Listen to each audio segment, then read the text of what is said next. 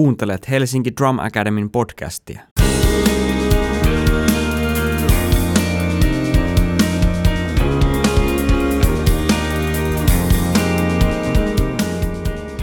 Tervetuloa Helsinki Drum Academy podcastin pariin. Tänään meillä on mainiot vieraat. Ilo ja kunnia saada vieraaksi kaksi suomalaisen musiikin legendaa. Rumpali Vesa Aaltonen, tervetuloa. Kiitos. Ja pianisti Olli Ahvelahti, tervetuloa. Kiitos, kiitos.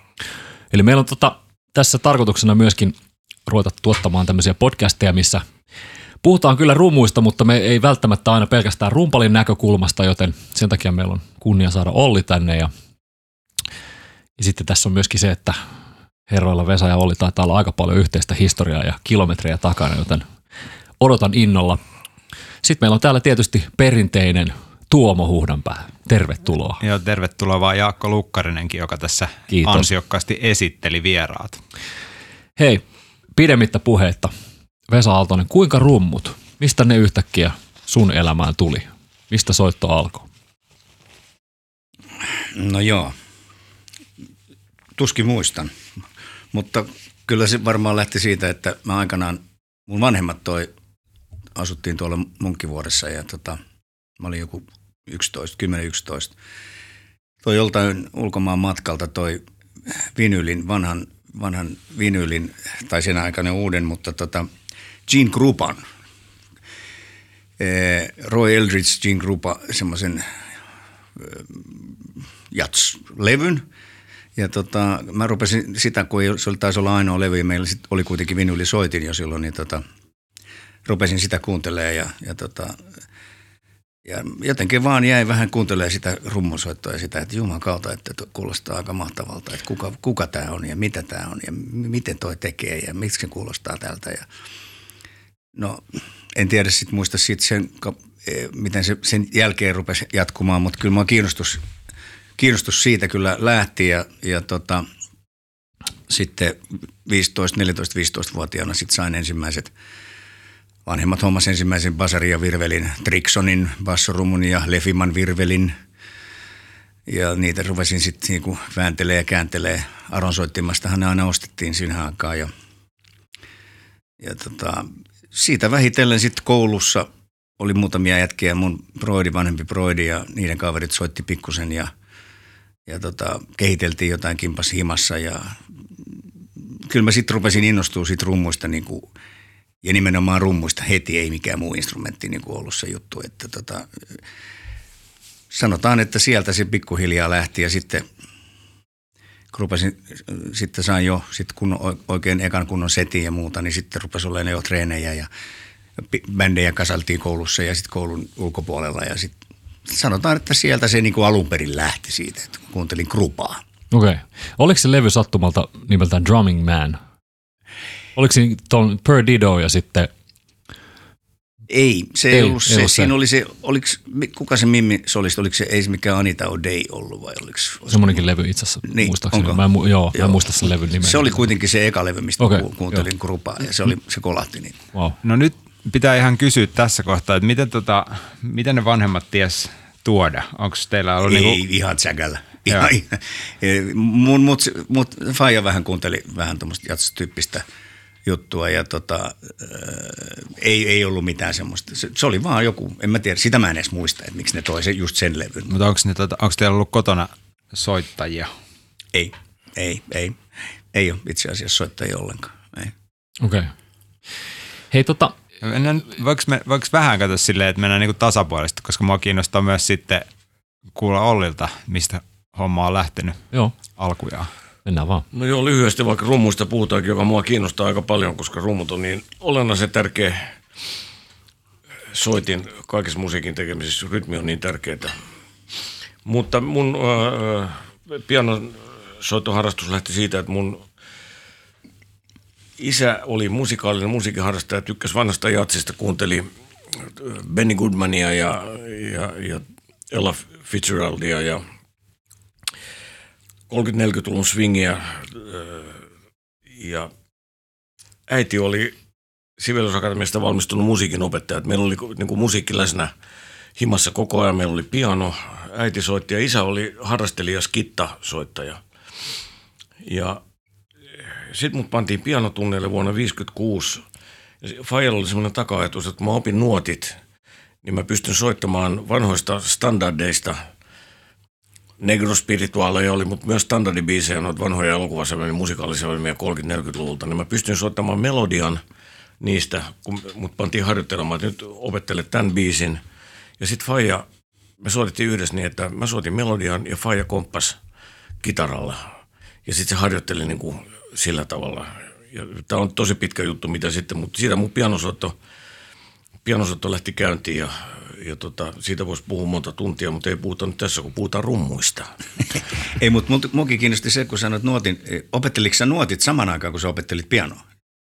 Joo, Niin joo, siis, siis, että heti alusta lähti niin kuin nuotilukutaito. Joo, joo, kato se, no, siis silloin 50-luvulla, niin se oli Aaronin pianokoulu ykkönen, tai oliko se, mikä sen nimi oli, ha- harjoitus, jossa ensimmäinen biisi oli, siinä soitettiin vain keskiseitä, niin kuin, se biisi meni näin, niin kuin yksi ja kaksi ja yksi, kolme, pam, pam, pam, pam.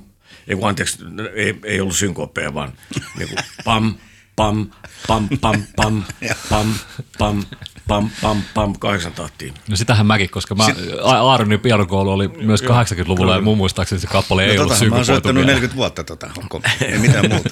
Joo, mutta silloin ei ollut, mä, mä tota, solfasin väärin, ei ollut synkooppi, meni ihan, meni ihan kohdalle. No, Tylsästi opin- kohdalle. Mähän on, rupesin opettelemaan nuotilukua vasta sitä perushommaa. Vasta itse asiassa melkein Ollin keikoilla ja tai yleisessä studiohommassa, kun aloitin 70-luvun lopussa, niin silloin vasta ihan käytännössä. Mähän on, niin kuin toisin kuin teikäläiset, niin ei ollut kouluja. Ei mennä ihan vielä sinne studiohommiin, koska mua kiinnostaa nyt tämä, mä tiedän, että sä oot itse oppinut rumpali. Mm. Tota, mitä, mitä asioita sä harjoittelit? Mistä sä tiesit, mitä harjoitella? Mistä sä tiesit, miten pitää kapuloita kädessä? Mistä, mistä sä sait oppia? No sekin on itse opittua, mutta mä kyllä, mä, siis sehän on matkimista alussahan se on, se, Mhm. mm-hmm. jo aika pitkällekin. Mähän matkin muita, mä kuuntelin Ringoa, Ringohan oli suuri idoli, se oli niinku ehkä, ehkä jopa syy, miksi mä rupesin ihan tosissani soittamaan, koska se oli musta niin melodista soittoa. Ei niin teknistä, mutta se soitti niinku musaa niin helvetin hienosti ja sanoi sitten ne muut jätkät, miten soitetaan, mutta se kuitenkin tajus heti, mistä on kysymys. Niin mä kattelin niitä Öö, silloinkin pystyy jo katsomaan jotain, näki ei nyt sitten telkkarista tai jostain. Mä katsoin, miten kapuloita pidetään kädessä ja kokeilin niitä ja onhan mä molempia, käytänhän mä molempia, siis Mars grippiä traditional grippiä, riippuen vähän volyymista ja tämmöisestä näin, et, mutta kyllä mä niin kuin itse kokeilemalla sanotaan. Kyllä mä pari rumputontia itse asiassa otin eh, herra Matti Koskialalta Okei, okay. joskus 70 jotakin. Mä menin Masan luokse, koska mä halusin semmoisen perusasian, mutta ja, mutta Masa rupesi opettaa mulle nuotteja heti, ja sehän ei mua tietenkään kiinnostunut, kun mähän soitin proge, se on silloin melkein, niin, mm. tai jotain omaa musaa. Mutta se opetti mulle sen ergonomian vähän niin kuin, että miten, missä kohtaa kannat, mistä istutaan ja miten pidetään kapuloita. Mutta sieltä mä niin kuin otin sen ja kehitin sen vähän niin kuin omaan styliin sitten. Että Kävikö sä ikinä mitään mm, niin kuin, rudimentteja tai teknisiä harjoituksia, mitä, jotakin tämmöisiä niin kuin koordinaatioon liittyviä harjoituksia, mitä meistä ikään kuin pitkän koulutuksen käyneistä ruupaleista on? Niin en, en. Mä, se meni ihan kokeilemalla. Kyllähän mä niin paradille rupesin niitä treenaamaan, kun mä tiesin, mitä se on. Ja, ja tota, mutta siinä se melkein on. En, ei mulla ollut, en mä käynyt läpi mitään niin sanottuja rudimentteja. Joo. En. Vaan mä, soit, mä soitin aina musaa. Mä kuuntelin joko luureilla tai mä soitin ainakin musan mukana. Et mitä, mit, sitten mä kelasin, että joku John Bonham, miten se, miten se ton nyt tekee. Sitten mä kuuntelin ja soitan perään. Ja, Joo, niin kuin silleen, Joo. kuuntelen matkimalla muita, se on niin kuin se. joo. Missä sä treenasit? No meillä oli, siltä oli jo tota, Tapiolla, se oli semmoinen bändi kuin Unity 66, missä oli muun muassa Albert Järvinen mukana ö, varajäsenenä. Niin, tota, se sai fudut, kun se oli vaan sitten, mutta se ei ollut vielä silloin stara. Niin tota, meillä oli treenikämppiä, joo, ja sitten sit, sit niitä oli sitten Munkkivuoren Ostarissa rupesi olemaan 66. Me saatiin siitä Ostarista saatiin semmoinen kellari, seurakunnan kellarikämppä ja siellä oli sitten oikein bändikämppä. Et siellä, siellä mä sitten kävin treenaamassa. Mitä sä sanoit, että tässä tietysti itse tapiolalaisena niin kiinnostaa aina, kun joku sanoo sanan Tapiola, niin herää heti semmoinen kiinnostus, että Tapiolassa bändi, missä, Siinä oli, se oli semmoinen nuorisotila siinä Heikintorin vieressä se, se, aikanaan, siellä kellarissa. Se oli joku, nuo- okei. Me saatiin sitä käyttää sen äh, ihan bändillä. Se oli semmoinen, se oli sen, semmoinen bändi kuin Unity silloin mulla, Joo.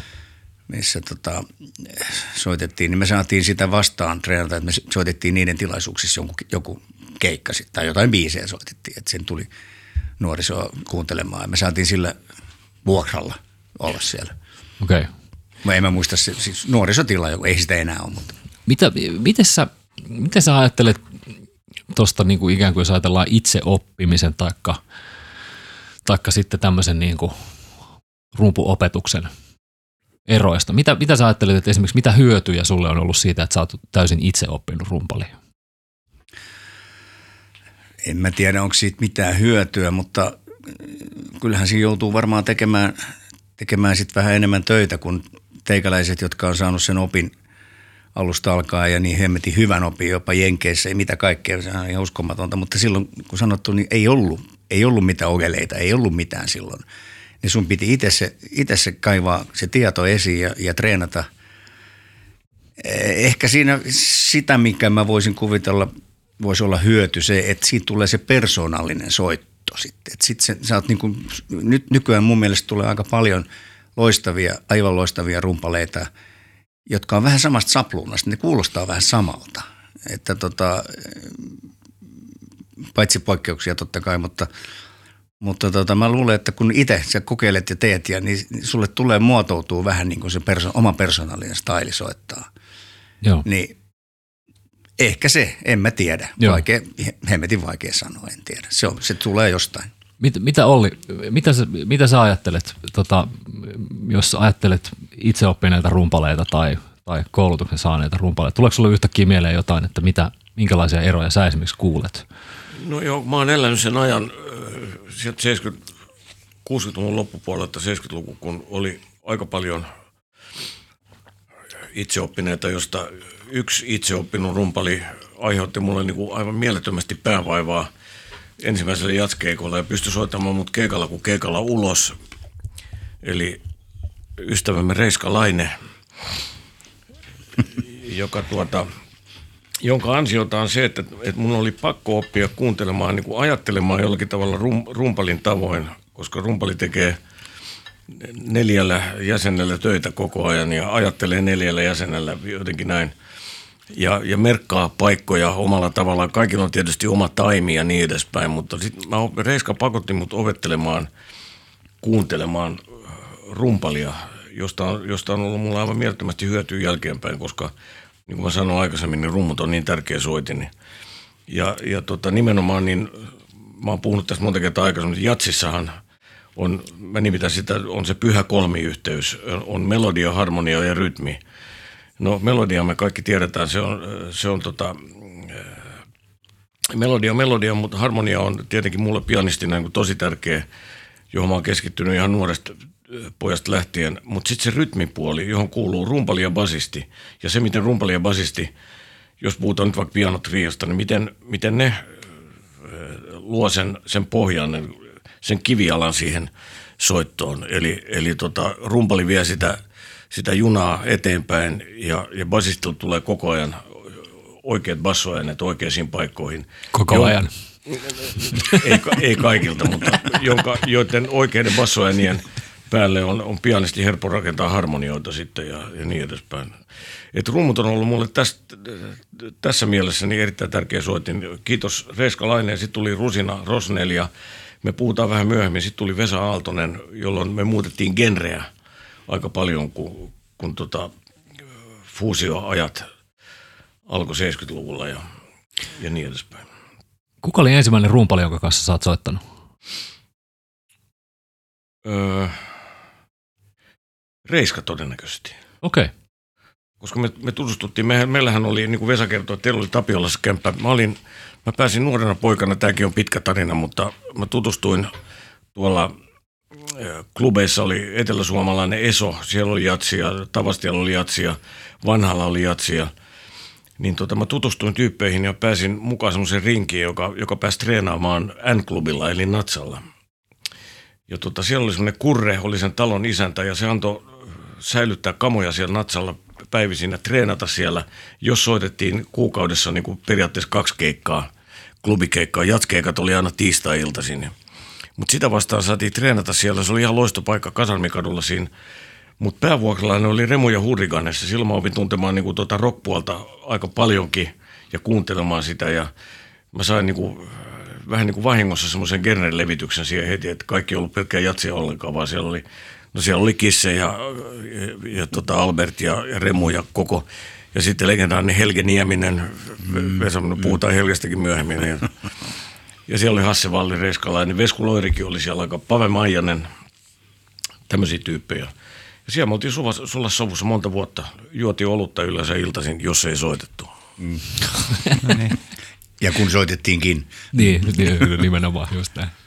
Hei tota, mikä Vesa, mikä oli sun ensimmäinen bändi? Oliko se just Unity? Ei, se oli semmoinen bändi kuin Jammers, Jammers. Se oli mun ihan eka bändi. Ja se oli, jos me kutsu, voidaan kutsua bändiksi semmoista, joka on treenannut jonkun ohjelmiston. Ja mm-hmm.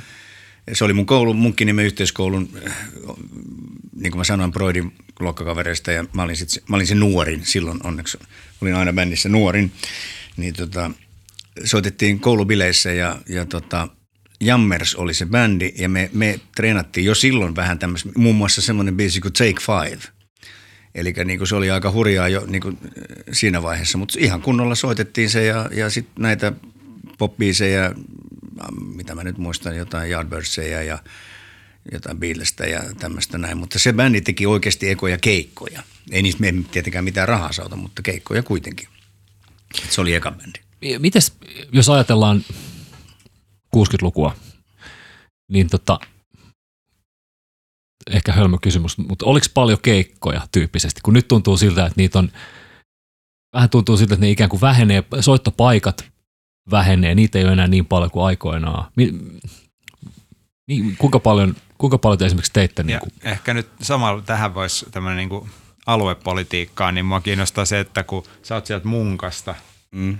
ja sitten ootteko te, teillä oli treenissä sitten Etelä-Helsingissä? Etelä-Helsingissä, joo. Mä oon, mä oon itse, mä oon stadilainen myös niin kuin Vesa. Mä oon syntynyt kolmannen linjalla, että mä oon Kallion kundeja, mutta sitten sitten me muutin äh, tota, äh, myöhemmin tänne Hertsikaan. Just käytiin läpi, että mä, mä asun itse asiassa tuossa Itäväylän toisella puolella kymmenisen vuotta tuossa keltaisessa rivitalossa tuolla. Okay. Tämä oli mulle niinku tämmöinen mu- mu- paluu lapsuuden maisemiin myös. Tuli aika hyvä fiilis tuosta, koska, koska tietyllä tavalla sama fiilis täällä on, paitsi että teollisuusalue on paisunut ja niin edespäin. Mm. Mutta niin, sitten siihen niin, ja, niin, tota, mutta sitten Etelä-Helsingistä, joo, että sitten mä rupesin pyörimään, pyörimään Helsingin keskustassa ja nimenomaan nämä, oli nämä klubit, nämä Eso ja, ja, ja tota vanha ja ja Natsa, niin niitä, niitä paikkoja, missä tapas kaikki ihmiset. Sitten oli myös vanhalla polilla oli klubitoimintaa myös. Sielläkin oli jatsklubi aikoinaan. Tuo kuulostaa siltä, että musa oli, niin kuin, live-musa oli joka ilta tyyppisesti. Oli, se oli nimenomaan. Joo. 60, 60-luvun lopulla, 60-luvulla ja sanotaanko siis 70-luvun vaihteessa ja siitä – niin nehän oli ne kuuluisat äh, tota, Natsan maanantai-jamit esimerkiksi. Joo. Ne oli joka maanantai, koska silloin soittajat ei ollut keikoilla. Kaikki kerääntyi sinne aina, joka maanantai. Ja siellä oli mielettömät jamit. Joku, sinne vaan soittamaan. Ja siellä tapas kaikki. Siellä tapas nimenomaan no. kaikki ja, ja sieltä jopa rupesi tulla ensimmäiset ke- keikkabuukkaukset sitten. Hei, oliko teillä tässä muuten noita koulu, koulukeikkoja? Joo, joo. Ne koulu, joo. Teidän bändillä oli varmaan niin kuin kysyntää kuitenkin, kun oli teinibailuja – Teinimailu, nimenomaan. Me, me tehtiin niitä, Joo. silloin oli jo pressa oli jo kasassa, niin me tehtiin niitä ihan siis viikoittain. Me, jopa mahdollisesti kaksi samana iltana lauantaina me tehtiin pressan kanssa. Mehän myöskin muun, lopetettiin ne koulupailut silloin kuuluisat venäläisen koulun bileet, kun se koulu pantiin paskaksi meidän keikan aikana, niin tota, siihen loppu ne bileet. Me, me lopetettiin. Nyt pitää kyllä vähän kertoa lisää. Ei, kun siis koulubileet, teini, ne oli teinibileitä, niin kuin Olli sanoi. Ne oli erittäin suosittuja. Joo, ne oli ympäri Hesaa. Aikaan, koska ei ollut, ei ollut niin kuin alle 18-vuotiailla ei ollut mitään muuta. Että niillä niin. ei ollut mahdollisuutta kuunnella hyviä bändejä, no. siitä, jotka soitti niin kuin 60-luvun popmusaa ja tuollaista. Niin. Mä menin niin siinä ekaksi, kun mä olin munkin yhteiskoulussa, niin kuuntelemaan esimerkiksi Top Mostia ja Jormasta niin niihin bailuihin, koska ne soitti silloin ennen kuin me, me kasattiin sitten pressa ja me ruvettiin itse jatkamaan sitä. Ja niitä oli ihan joka viikko ympäri. Ne oli nimenomaan Helsingissä. Ne oli Helsingin yhteiskoulussa. Ja ne oli kovia bileitä, siis ne oli todella, ja ni- niistä jopa sai palkkaakin, että oli, mutta Okei. sitten sit, sitten se loppui ikävästi siihen, että yksi koulu pantiin paskaksi ja sitten joku taho päätti, että nämä loppu tähän. No niinpä tietenkin. Niin. Mä muistan 60-luvun, mä olin silloin vielä skolessa ja, ja alle 18-vuotias, niin, niin mä kävin muutaman kerran se Rolle and the Needles, muistatko? Joo, joo. Muistan, Se oli, oli erittäin suosittu, mutta tietysti kaikki muutkin, mutta tuli yhtäkkiä mieleen nyt tässä. Joo, kyllä. Ja sitten siinä oli se toinen puoli, että koska ne oli sosiaalisia tapahtumia, niin siellä näki mirkkuja myös. Kyllä. Siis muita kuin oman koulun. joo. joo, joo. Se, se, ne oli, siis tämmöisiä, tilaisu, tämmöisiä tila, tilaisuuksia ei enää ole. Mm. Mutta siis oliko ne oli niin, että ne oli jossain koulussa, mutta sinne kerääntyi sitten niinku aina Joo, myös se ilmoitettiin ihan julkisesti, että siellä koulussa on tänä viikonloppuna bileet. Sieltä tuli koko ympäri stadia. Joo. Ei se ollut niin, pelkästään sen koulun oppilaille, vaan se oli kaikille. Sen takia ne oli niin suosittuja. Mutta se oli ihan tärkeää touhua. Oli. Se oli tosi iso keikka-alue, todella iso keikka-alue. No ihan varmasti. Monta siis vuotta. Pääs, pääsee soittaa, ylipäätään se, että pääsee soittaa niin. Niin. livenä. Joo. Joo, sehän on se oli. parasta harjoittelua. Ja niin kuin sä kysyit niistä keikkapaikoista, niin en mäkään tiedä tänä päivänä. Nyt on tietysti nämä klubijutut ja sitten on nämä konserttisalit, pienetkin tä- tämmöiset niin kuin Malmitalot, ka- kaikki nämä mm. kanneltalot, stovat, mitä kaikki niitä on. Mutta ne on sitten konserttimestoja, että ei ole semmoista niin kuin bailumestoja niinkään. Tai sitten sit ne on niin kuin Tavastia ja, ja, ja Loose tai Joo. mi, mitä nyt, G-Live, siis, mutta ne on, ne on ihan erityyppisiä. Ehkä nykypäivänä käytettäisiin termiä matalan kynnyksen keikkapaikka tai joku, joku Eh, vastaava. niin, en, en mä tiedä. Tota, niin, niin, minkä, minkä ikäisenä tota, sä rupesit tekemään ikään kuin ammatiksi, soittamaan ammatiksi rumpuja? No siis mä lasken sen siitä, että ensimmäinen, jos mä, josta mä sain oikeasti palkkaa, on Danny Show. Vuonna 68. Silloin kun Danny Show oli, tota, se oli semmoinen kuin äh, Rockside Story kiertue. Ja siinä oli, siinä oli minun aikanaan ihaileman, suuresti ihaileman rumpali Kurre Matson, ruotsalainen aivan uskomaton jormasrumpali, joka ensimmäinen muuten, joka soitti tuplabasarilla, minkä mä näin, niin mä menin ihan sekaisin sitten, että jumalauta, mikä meininki. Ja ja Kurre soitti siinä Danny Showssa siinä 68 ja tota, siellä tapahtui semmoinen, Vehmassalmella tapahtui Danny Showssa semmoinen räjähdys, että magnesium tehosteet siellä oli tämä, muistan sen nimenkin tyypin, jota en nyt muista, niin hoiti sitä, sitä niin sanottua savukonetta, joka tarkoitti magnesiumjauhetta, joka sytytettiin pataan. No sitä, oli, sitä oli vähän mennyt vähän liikaa siihen kurren taakse, rumpulavan taakse ja sehän räjähti se räjähti ja tota, koko stage romahti ja siellä loukkaantui aika pahasti taustamimmin laulajat äh, poltti selkänsä ja kurre loukkaantui pahasti. Sen ludarit meni ihan soikeeksi. Se tota, suli melkein ja, ja tota, ei siinä onneksi kukaan kuollut, mutta se oli tosi iso, iso, tota, iso tapahtuma ja se, sitähän, sehän oli lööpeissä ja joka puolella Danny Show räjähti ja muuta. Niin ei siinä mennyt kuin seuraavana päivänä, kun tota, Timo Lindström oli silloin basistina siinä, joka on siis tunnettu levytuottaja ja, ja mm, kaikkea, niin tota, se soitti mulle, että joo, että hei, että tota, tässä kävi tämmöinen juttu, niin, ää, ja me ollaan kuultu, että mä olin semmoisessa silloin semmoisessa bändissä kuin Kai Incorporated, eli Kai Vallinen, missä oli Hille Tokatsier, Antero Jakoila, Kai Valliin.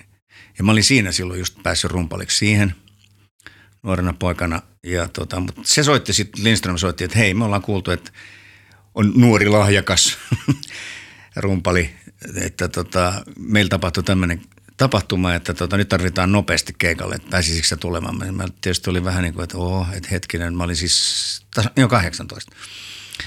Niin tota, nyt, nyt tota, joo, joo, okei, joo, joo, joo, se, se, se, se, selvä. ja menin sitten suoraan sinne ja ei mitään treeniä, suoraan keik- ihan suoraan keikalle. Mä en muista sitä keikkapaikkaa enää, mutta suoraan, siellä oli Kirkasolistina, Danny Kirka ja oliko Irina Milan, voisi olla, ei, joku, joku Mimmi oli vielä, en mä muista. No kuitenkin, niin tota, siinä sitten vaan Timppa tuli siihen viereen ja näytti aina, että mitä, missä mis mennään. Ja kyllä mä jotain biisejä muistinkin, mutta koko show vedettiin ja siinä mä olin sitten kolme viikkoa siinä bändissä. Että tota, se oli niin kuin ensimmäinen, se oli mun ensimmäinen työpaikka, Okei, okay. jos voi sanoa. joo. Mainio tarina. Ihan ok ekaksi. ja, niin. No niin, olihan mun niitä bändejä että siitä ollut, jotka oli tehnyt, mutta tämä oli niin kuin, tästä maksettiin palkkaa. Joo. Se on ollut niin vaikuttava tapahtuma se Vehmasalmen lavan, että vielä kun se on siellä Taivassalossa. Joo, joo. joo. Niin tota, aina kun ihmistä ja Kustaviin tai siitä ohi, niin aina joku sanoo, Niin sanoo, joo. että toi tuolla lavalla tapahtui muuten silloin aikoinaan Dannin shown yhteydessä hirvittävä räjähdys. joo, joo. Nimenomaan. Se on siinä. Mä just ajoin itsekin siitä viime kesän ohi. Mä katson, katon Vehmassa. On vielä olemassa. On se on. Mutta sieltä se on, sanotaanko, ei se nyt, lähtihän se aikaisemmin, mutta se oli niinku semmoinen ensimmäinen. Joo. Mites, mites Olli sulla? Mikä on ollut sun No ensimmäinen? kato, mulla, mulla siis niin pianosoiton opiskelu alkoi silloin vuonna 1956. Sitten mä pääsin pianosoiton opettajani Aino Loikkasen kehotuksesta, niin en pääsi vaan, pyrin Sibeliusakatemian nuoriso-osastolle. Vuonna 60 mä pääsin sinne ja sitten mä opiskelin siellä pianosoittoa, musiikin teoriaa ja säveltapailua ja niin edespäin koko kouluajan vuoteen 67. Se oli erittäin merkittävä aika, koska mä sain Sibiksessä niin kuin pohjat harmonioille ja kenraalibasson kautta niin kuin oikeille bassoäänille, mistä mä puhun aina.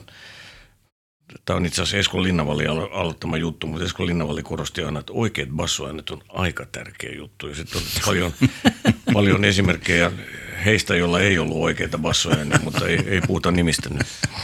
No niin, sitten mä, sit mä pääsin, äh, kävin Sibelius läpi, kirjoitin stuiduksi 68 ja, ja tota, samaan olin pyr, pyrkinyt vuonna 67 Sibelius Akatemian niin kuin korkeakoulupuolelle, joka silloin ei ollut vielä korkeakoulupuolelle, niin kuin se on nyt tänä, tänä päivänä, mutta kirkkomusiikkiosastolle, jossa mä jatkoin pianosoiton opiskelua ja opiskelin urkujen soittoa seitsemän vuotta Kari Jussilla johdolla.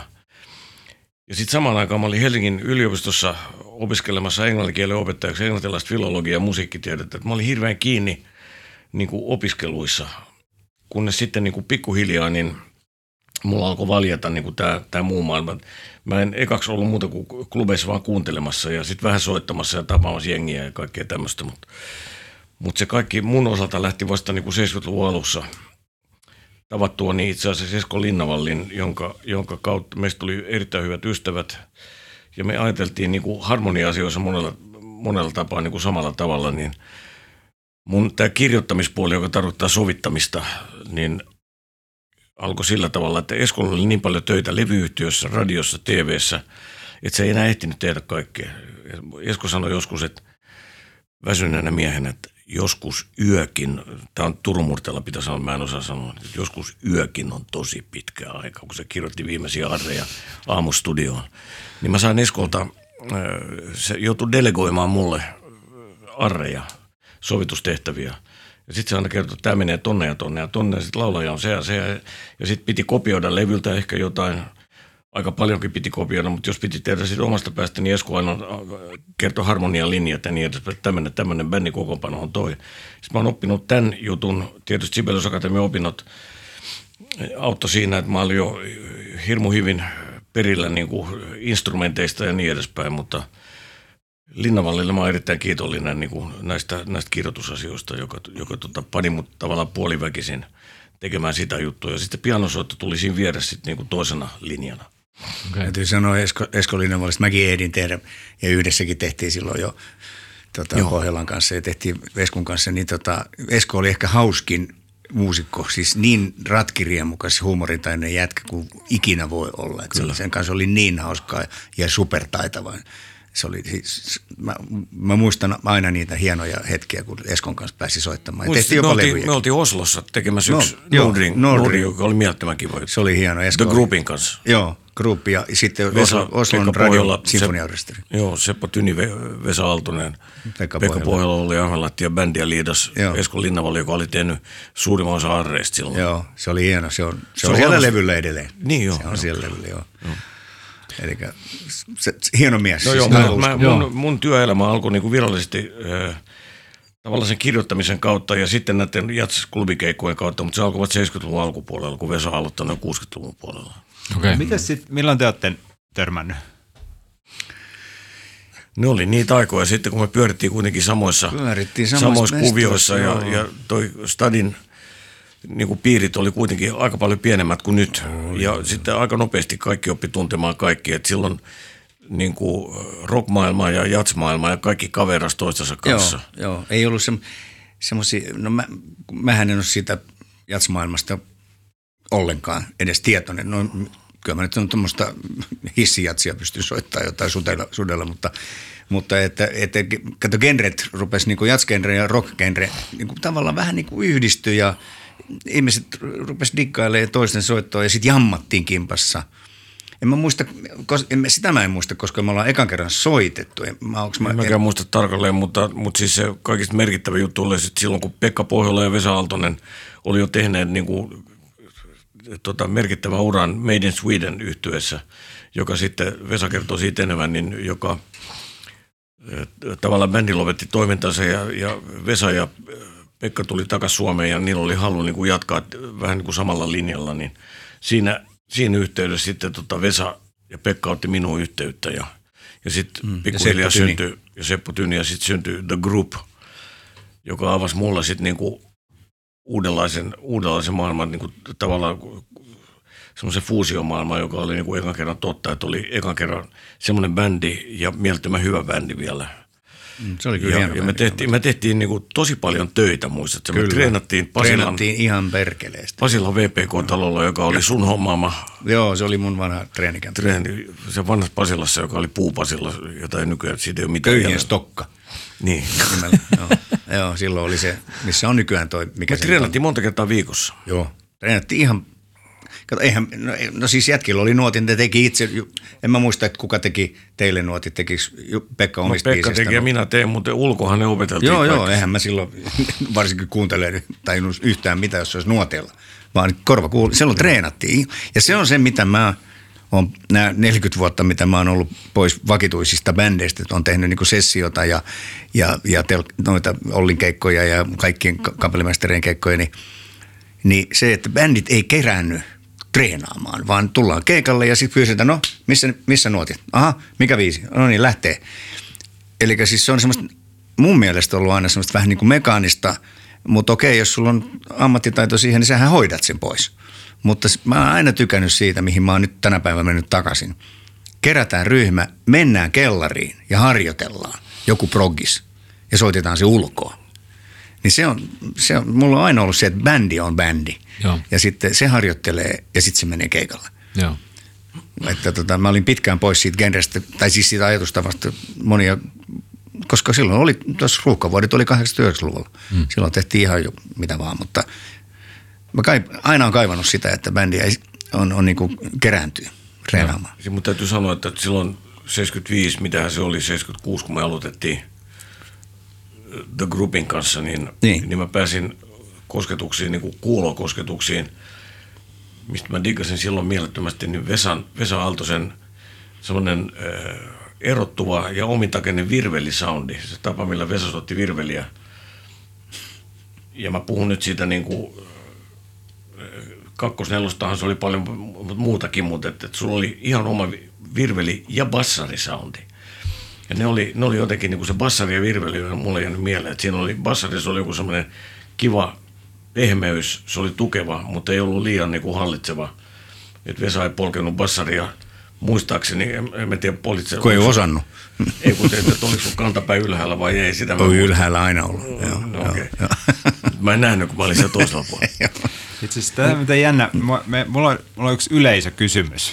Tota, ja mä olin ajatellut, että se tulisi myöhemmin, mutta nyt kun tämä asia tuli muuten esiin, niin esitetään nyt Pekka Nyyman Kirkkonummelta kysyy ää, rumpusoundeista. Ja nimenomaan oli ajatus, me oltiin äsken siis Pekan kanssa, joka on täällä aina välillä jeesailemassa mua huoltohommissa ja muuta on itse kanssa rumpali lyömässä, että niin tota, oltiin lounaalla tuossa ja mä sanoin Pekalle, että nyt tarvisi yleisökysymyksiä, niin Pekka, Pekka ehdotti tällaista, niin kuin, että voisiko pohtia sitä, että miten niin kuin rumpujen soundi ihanne on muuttunut. Ja sitten niin kuin ehkä tästä tämmöinen niin kuin jatkokysymys, että miten, minkälaisilla soundeilla Vesa sä oot soittanut ja miten sä ajattelet sun soundeja. Nyt jos tavallaan se on kiinnittänyt huomioon, snare ja basarisoundi, niin sitten jotain on mennyt oikein.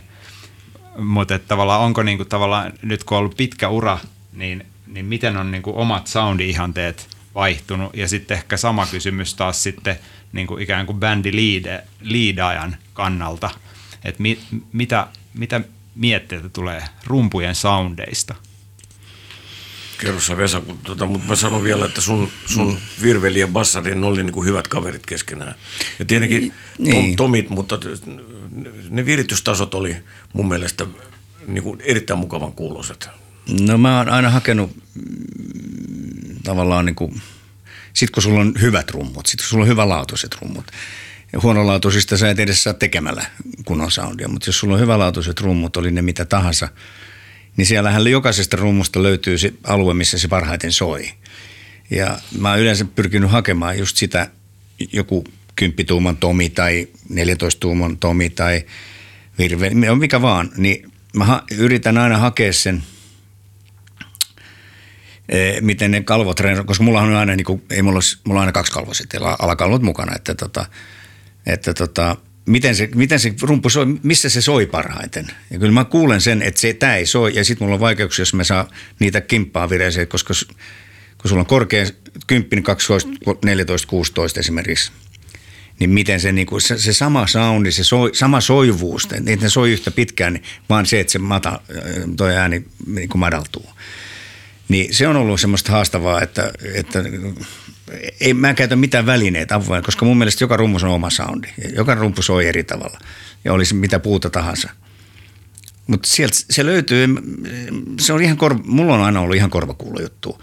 Ja mulla on ollut helppoa siinä mielessä, että sit miksa, jos on miksaajat on ja jos mikitetään rummut ja mulla, tai mulla on luurit tai muuta, niin sieltä löytyy helposti. Ja miksaaja sanoo, että joo, että tää löytyy helposti, että nuo rummut soi hyvin.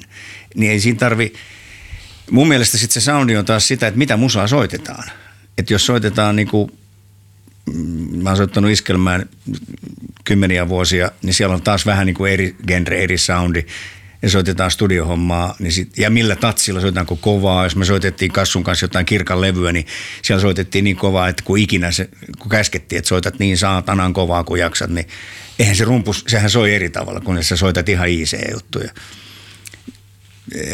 tämän päivän rumpusoundit on useathan sampletaan tai jopa koneita ja mitä kaikkea, niin mä en ole koskaan muuta tykännyt kuin akustista rummuista, että mä en käytä mitään muuta. Et en mä voi sanoa siihen muuta kuin, että se, että se korva sanoo, miten toi rumpu soi. Ja jos ei se rumpu soi, niin sitten vaihdetaan rumpu.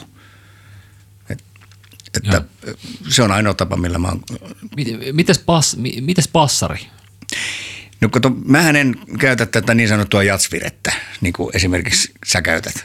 Jousi pyssyvire. Niin. Toing, toing. niin, niin, siis tav- tavallaan siis, mm. koska mun, mä en saa sitä tatsia tuohon tota, nuijaan, koska mm. se mun mielestä se, niinku, se elää niin herkästi. Joo. Ja no, mähän käytän siis dempattua bassaria. Mm. Eli siis bassari lyöntikalvo on aina ollut nyt vuosikymmeniä jo toi, eh, siis toi, mikä tämä on tämä Remon, tämä Overstroke vai? Proverstroke 3, joo. joo. Koska se on jo valmiiksi vähän dempattu, mutta sitten mä silti käytän vielä siellä dempparia sen mukaan, mitä yleensä miksaaja pyytää. Ja mä tykkään siitä, että siinä on niinku pieni sointi, mutta siinä on tuhti ja sitten se iskuääni kuuluu. Eli tota, mm, siis se on nyt vähän niin kuin rock-tyyppinen soundi. Joo. Ja, mutta nykyään sitten Tomit esimerkiksi, niin ne mä vaan niillä klimp, noilla klimpeillä, kumiklimpeillä. Eli tota, ne saa soida vapaasti, mutta sitten otetaan se ylimääräinen tone siitä pois.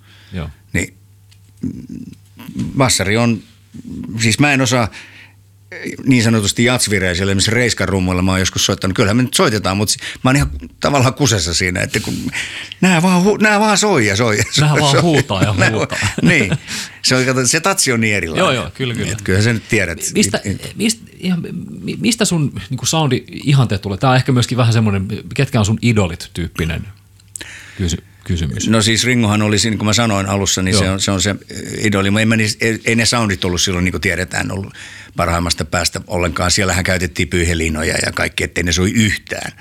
Mutta sekin kuul, mun mielestä se kuuluu siihen bu- musaan ja Musaan, niihin joo. biiseihin. Se sopii ihan täydellisesti. Mutta sitten idolit rupesi olemaan, siis Keith Moonhan on mun yksi suurimpia idoleita ja se on muuten purru mua jalkaan Readingin festivaaleilla. ja, tota, ja, tota, ja sitten siis Bonham, Bonham on sitten se suurin rock rumpali, kenen soundi, rumpusoundihan on siis e- edelleen, se on yksi maailman kovimmista. Mutta tatsi on myöskin aika kova. Mutta sitten kun tullaan, tullaan näihin, totta kai Kolajota Vekl ja tietenkin Steve Gadd, mm. niin sieltähän sä sitten kuuntelet, että kun se kaikki kuuluu, mitä ne tekee, pienimmätkin asiat, niin sitten se soundi on myöskin niin mutta täytyy sanoa, että, että nehän on aina mikitettyjä ja sä kuulet sen parhaamman soundin.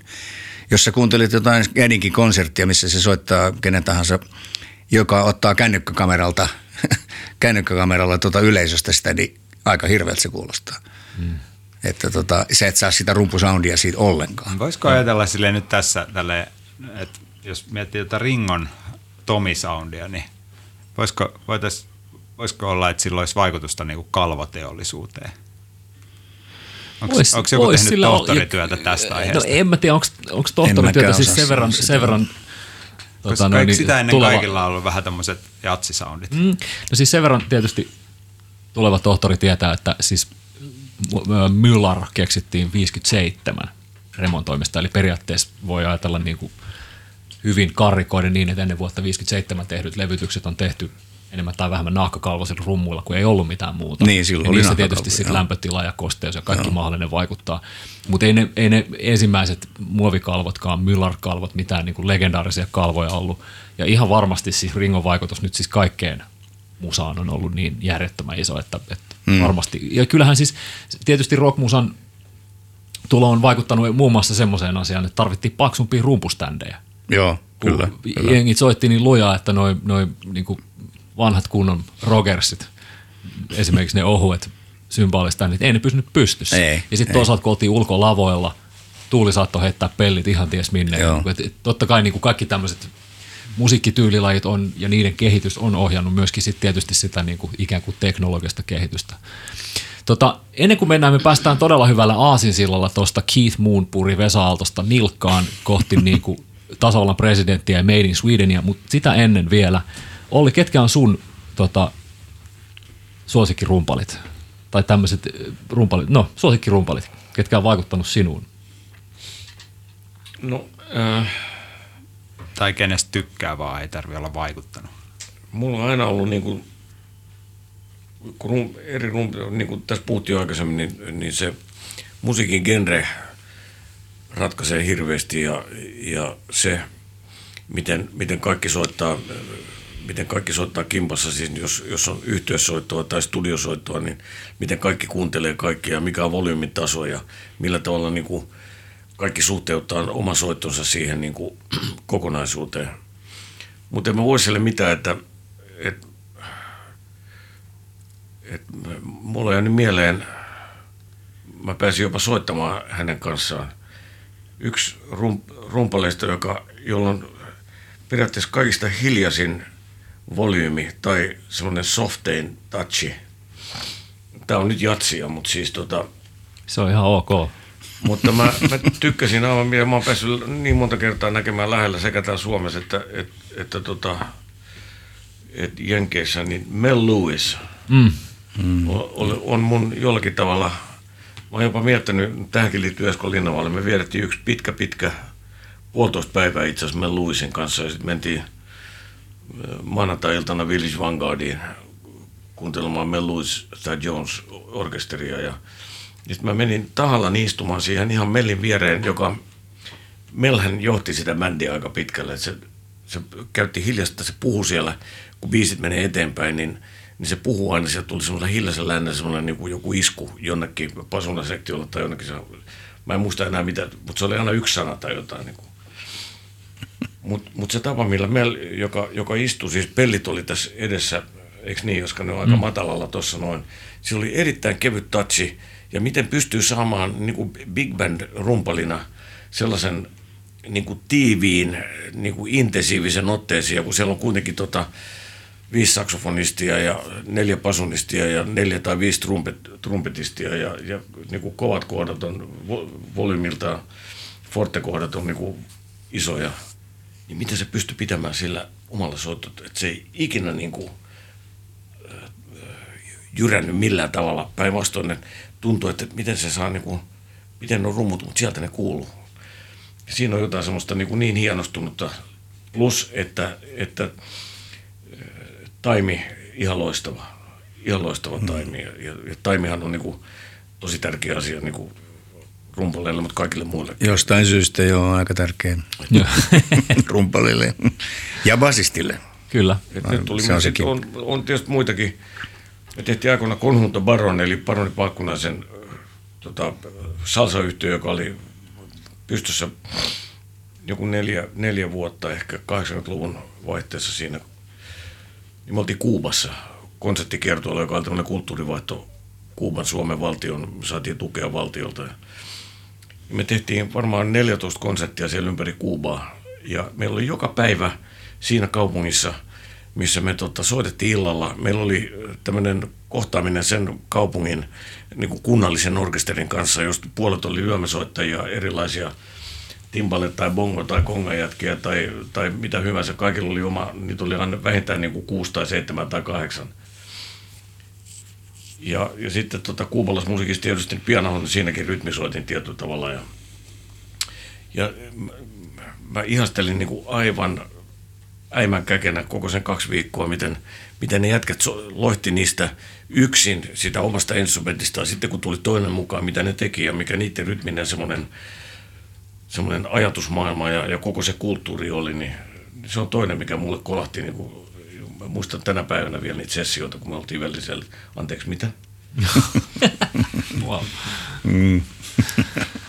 Joo, meillä Louis kyllä on, mä samaa mieltä. Mäkin, kun se oli, mulle kolahti niin kuin sen soittotapa, just se soittotapa, mitä mä kuulin Suomessa joitakin keikkoja tai Jonesin kanssa, niin se oli kyllä hienoa. Se oli ihan, ihan erilainen kuin mun mielestä muilla. Mm-hmm. Mutta sitten Vesan myötä mä opin kuuntelemaan totta kai, kun sä puhuit Steve Gaddista ja näistä, kun me, me kuunneltiin sitä aika paljon niin kuin tota, länsirannikon popmusaa ja, ja, ja fuusiomusaa ja muuta, niin sitten mä opin niin kuin kuuntelemaan näitä, näitä ikään kuin sun, sun genren edustajia, että millä tavalla niin. pystytään soittamaan niin kuin isolla volyymilla, mutta kuitenkin niin kuin mielettömän vetävästi ja, niin. ja, ja mielenkiintoisesti mm-hmm. ja, ja tota vaihtelevasti. No no, ja, ja mestareita siinä. No, että tota, ja sitten täytyy sanoa noista jazzrumpaleista, mulle kolatti kyllä, kyllähän mä aina, no kun Reiskassakin puhuttu, niin on se mun mielestä kans ihan legendaarinen Suomen, siis perusjatsi, mm. bebop, siis aivan ihan, ihan uskomaton ja ollut aina. Mutta mä sain, mulla oli kunnia saada soittaa Ronnie Scotsissa kaksi kertaa. Meillä oltiin rundeilla Pressan kanssa Englannissa monta kertaa, niin tota, mä viikon sain soittaa, meillä oli kaksi settiä vierekkäin Ronnie Scottsin Elvin Jonesin kanssa. Wow. wow. Et, tota, Elvinin, Elvinin setti ja mun setti oli vierekkäin. Nyt tämä menee ihan kylmiin väreitä. Ja, tota, ja, ja me tavattiin, oltiin siis kymmenen päivää samalla keikalla. Että, tota, vielä iltasetti ja sitten yösetti, kaksi settiä päivässä. Ja tota, sen japanilainen vaimo aina kasasi ne rummut ja, ja, tota, ja tota, Elvi veti sen pullon viskiä aina kenen keikkaa ja soitti ihan, mä istuin vaan siinä vieressä, mä en ymmärtänyt siitä mitään. Mä olin, mä olin ihan pihalla. No sitten me mennään Pressan kanssa soittaa ja Pöyry, joka siis sattui olemaan Stefan Grossman ja Dave Liebman siinä bändissä Oho. fonisteina, niin Oho. Pöyryhän niin kuin tiedetään, niin oli Sai vähän... pieniä hermonrovahduksia se, se, selkä yleisöön pääsi villapaita päällä, soittiin, ei kehtaa, ei kehtaa, ei kehtaa. Ja se oli raskasta aikaa sille, mutta tota, se, oli, se oli niin hieno kokemus Elvinin kanssa soittaminen kanssa, mutta siis vierekkäin ja viimeisen keikan jälkeen Roniskotsissa sitten Elvin oli jättänyt mulle virvelin päälle omat signator-kapulat ja vispilät ja ne on mulla edelleen kämpällä tuolla. Että se, oli, yes. se, oli aika, se oli hienoa silloin, mä että huh huh, tämä on tämmöistä. Mm. Okei, okay. tässä, on, tässä oli nyt iso pala historiaa. Ihan mahtavaa. Mulla on vieläkin juliste Scottsin julossa, missä on Elvin Jones Quartet ja tasavallan presidentti. Yhtä isolla lukee. Mulla on se imassa se juliste. Yes. No hei, tota, pressasta sä oot varmasti saanut kertoa tasavallan presidentistä tässä uran aikana aika paljon. Tota, joo. Joo, Mut, mutta ihan vaan kiinnostaa se, että mistä se, mistä se bändi lähti ja, tota, ja sitten toisaalta, toisaalta sitten kiinnostaa totta kai sitten sen jälkeen se Made in Sweden, mitä tapahtuu. Ja sitten tietysti monet varmaankin on, jos ei, jos ei mitään muuta tiedä Vesa Aaltosesta, niin on ehkä kuullut sen, että se ei mennyt Abbaan. Joo, tämä on jotenkin tuttua, joo. joo se, on jäänyt, se on jäänyt tota monelle mieleen. Siis Pressahan lähti lähti siitä, että me oltiin Eero Raittisin Help Bandissä silloin 68 D-tuotannossa töissä. Se oli jatkoa tälle mun Danny Show-hommalle. D-tuotanto oli, se oli Danin firma. Joo, D-tuotanto, joo. joo. Niin, juu, juu. D-tuotanto oli, sehän oli vuosikymmeniä, se oli oikein, suurin ohjelmatoimisto Suomessa. Siellä Eikö sillä ollut jotain lentokoneitakin vuokrattuna? Joo, kesäksi? joo, helikoptereilla ja lentokoneilla mentiin keikoille. Ja, tai ei me menty, mutta ne starat meni. Ja, mutta tota, Puuratti. joo. Mutta Raitisen ero, sitten meillä oli semmoinen helpbändi, missä oli Antero Jakoilla ja, ja tota Hille ja Häkä, Virtasen Häkä ää, ja minä. Ja tota, meillä oli semmoinen vuoden verran hauskaa ympäri Suomea. Ja to, tehtiin, tehtiin se Eeron LP, joka on Eeron erittäin hieno blues-levy. Siis ensimmäinen mun mielestä suomalainen blues-levy, missä Eero laulaa hienoja, englanniksi hienoja biisejä. Ja tota, no Eero lähti sitten jollekin toiselle rundille, se oli vain määräaikainen bändi ja sitten se, sitten se bändi loppui. Ja, Tolosen Jukka oli siis siinä bändissä tietenkin mukana, joo. Ja tota, sitten me mentiin Tolosen kanssa kaksistaan D-tuotantoon sen bändin jälkeen, että no me ollaan nyt ollut tässä teidän hommissa jo jonkun aikaa D-tuotannossa, että olisiko meillä mitään töitä. Me tulisi mihin bändiin vaan, jos olisi jotain. Niin Linksman, joka oli silloin to, siellä myyntihomma jätkä, niin tota sanoi, että Joo, ei teillä ole yhtään mitään hommaa, lähtikää menee, että se oli tässä näin näkemiin. Meidät heitettiin ulo, ulos sieltä ja sitten me Jukan kanssa ruvettiin funtsaa, että mitäs, lopuksi tämä nyt tämä soittaminen, että kehitetään nyt jotain. No sitten me kehitettiin, ruvettiin funtsaa, että perustetaan nyt jonkinnäköinen bändi. Ja, sitten sit me Jukan kanssa, me pyydettiin Mosse Grunströmiä, joka oli silloin Blues Sectionissa aikaisemmin. Se tuli mukaan, siihen pyydettiin, että mennään nyt soittelee ja, ja tota, ja, ja sitten tuli semmoinen kaveri soittamaan meidän kanssa kuin Otto Donner. Otto tuli trumpetin kanssa sinne Hämeentien kämpälle. Ja me jammailtiin siellä vähän aikaa ja, ruvettiin funtsaa, että, että okei, että, että tota, tästähän voidaan tehdä joku bändi. Ja ei silloin Jukka vielä oikeastaan tehnyt kauheasti vielä sävellyksiä. Ja sitten Frank Robson pyydettiin Englannista, se oli ollut myöskin Blues Sectionissa Suomessa aikaisemmin, muutti takaisin Englantiin. Ja sitten vuonna 69 pyydettiin se, sanottiin, että meillä on bändi, että tuksa solistiksi. Frank tuli sitten Suomeen takaisin. Ja siinä vaiheessa 69 perustettiin sitten pressa ja tota, silloin me ruvettiin tekemään semmoista, meillä oli kovereita aika paljon, englannin no, popbändien kovereita soitettiin, jotain Mayallin, John Mayallin biisejä ja, ja kaiken näköistä. Ja, ja sitten Jukka rupesi tekemään ja kimpas Mossen kanssa. Ja Frank rupesi sanottaa, että silloin me tehtiin ensimmäinen Lavin, Love Recordsien ensimmäinen levy tehtiin, se on 007 numero Lavin levy, tasavallan presidentti 69. Ja siitä se lähti niin kuin menee aika lujaa se sai sitten jostain syystä, se sai nyt Suomessa ei ollut kauhean kilpailu silloin varmaankaan, niin, mutta me saatiin semmoinen, se oli, se oli proge jos mikä. Se, se oli niin kuin, mutta se sai hyvän jalansijan Suomessa. Meillä tuli, rupesi tulee helvetisti keikkoja. Ja mä olin koulussa vielä. Mä muistan sen, kun tuli, mä olin nukuin siellä tunnilla ja sitten pressan peräkärry tuli siihen. Niin kaikki tiesi, että nyt se lähtee keikalle taas. Ja, ja tota, mutta se oli hienoa aikaa ja siitä se sitten lähti eteenpäin ja tehtiin sitten toinen levy tehtiin Ruotsissa.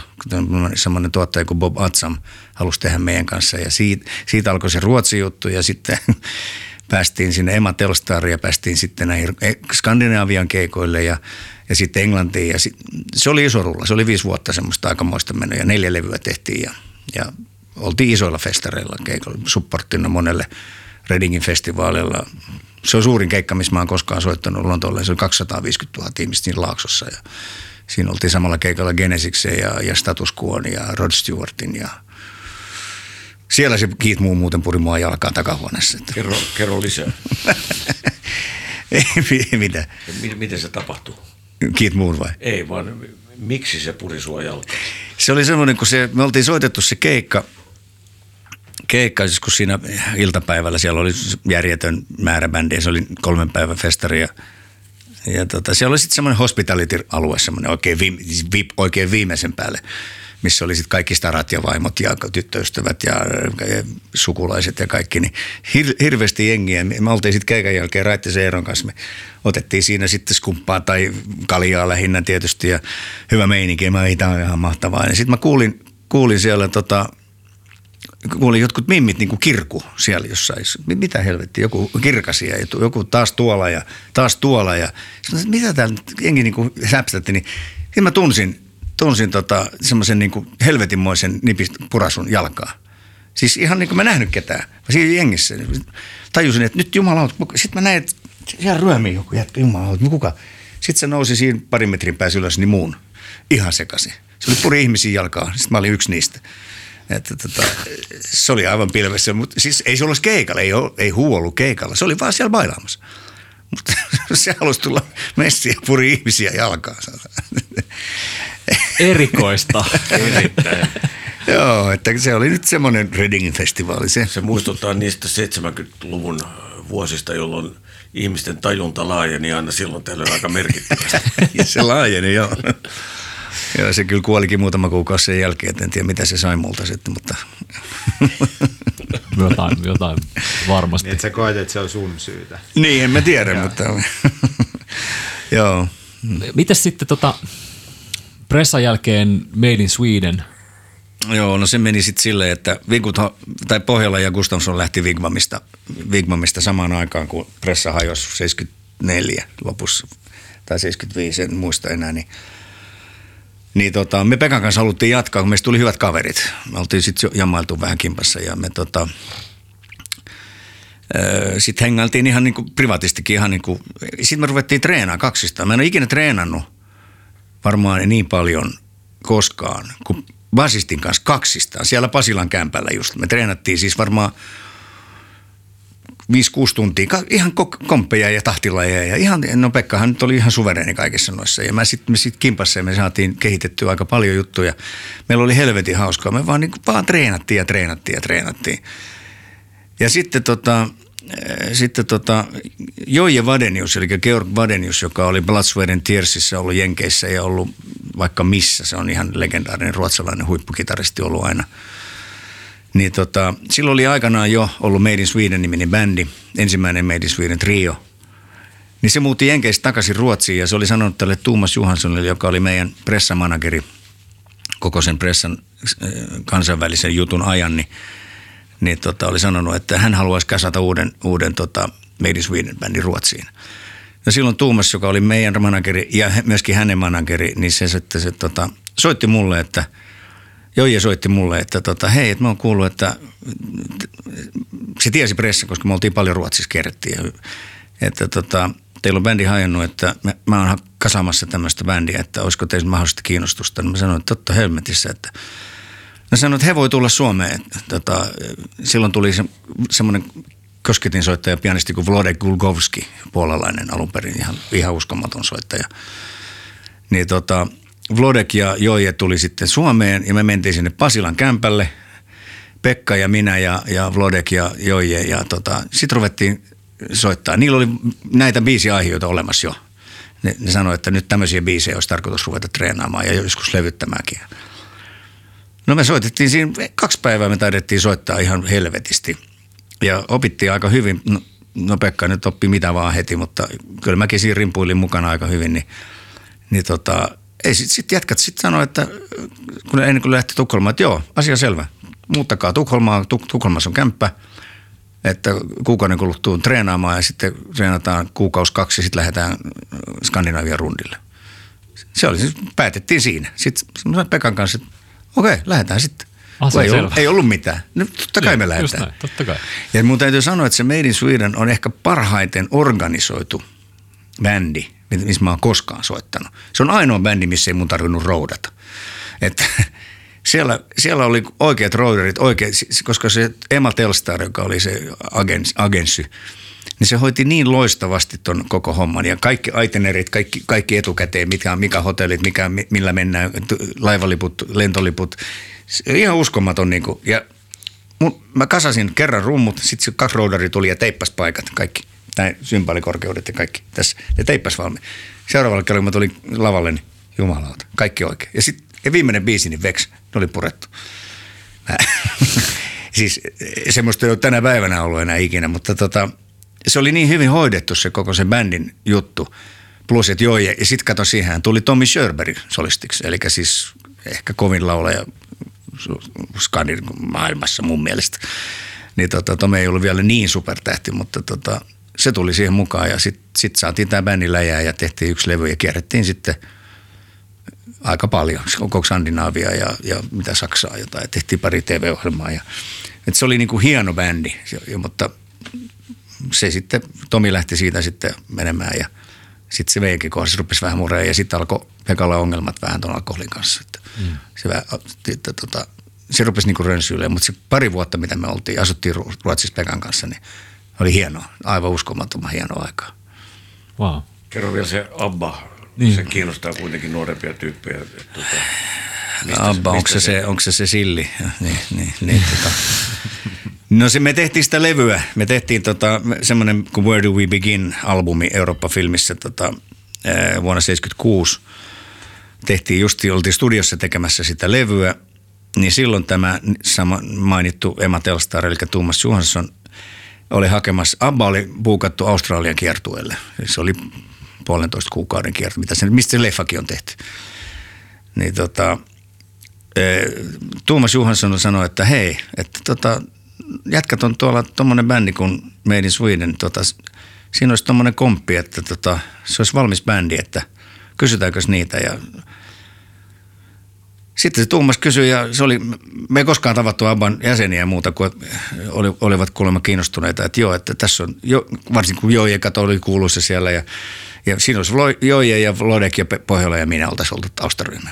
Ja sitten siinä olisi lyömäsoittaja on, on erikseen ja, ja tota, mitä siinä oli muita, mutta tota, ne sitten ehdotti siellä studiossa, että nyt tämmöinen olisi tarjolla, että kiinnostaisiko teitä lähteä Australiaan Abban kanssa.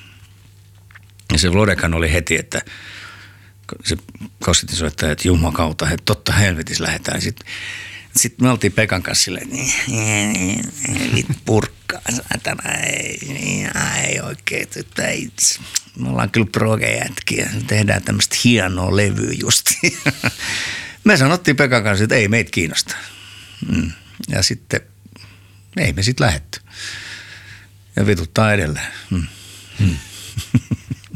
Mutta toisaalta se Vai- kertoo semmoisesta tietynlaisesta omistautumisesta sille, niin kuin, sille musalle, mikä, No mikä joo, kiinnostaa. Mutta hei tuntuu. jälkeenpäin, jos ajattelee. Niin. Eikä siitä mennyt kuin vuosi, niin mä mm. soitin jo Takomossa Paula Koivuniemen taustaa levyä. Eli siis se muuttuu aika nopeasti. Joo. Kun se, niin, oi- oishan se kortti pitänyt katsoa. Mm.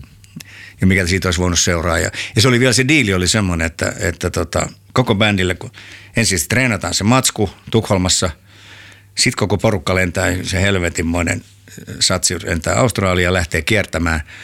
Siellä oli se pari 30 konserttia ja siinä oli siis, mä näin sen leffan, niin se oli semmoista 50 000 ihmistä vähintään joka keikka.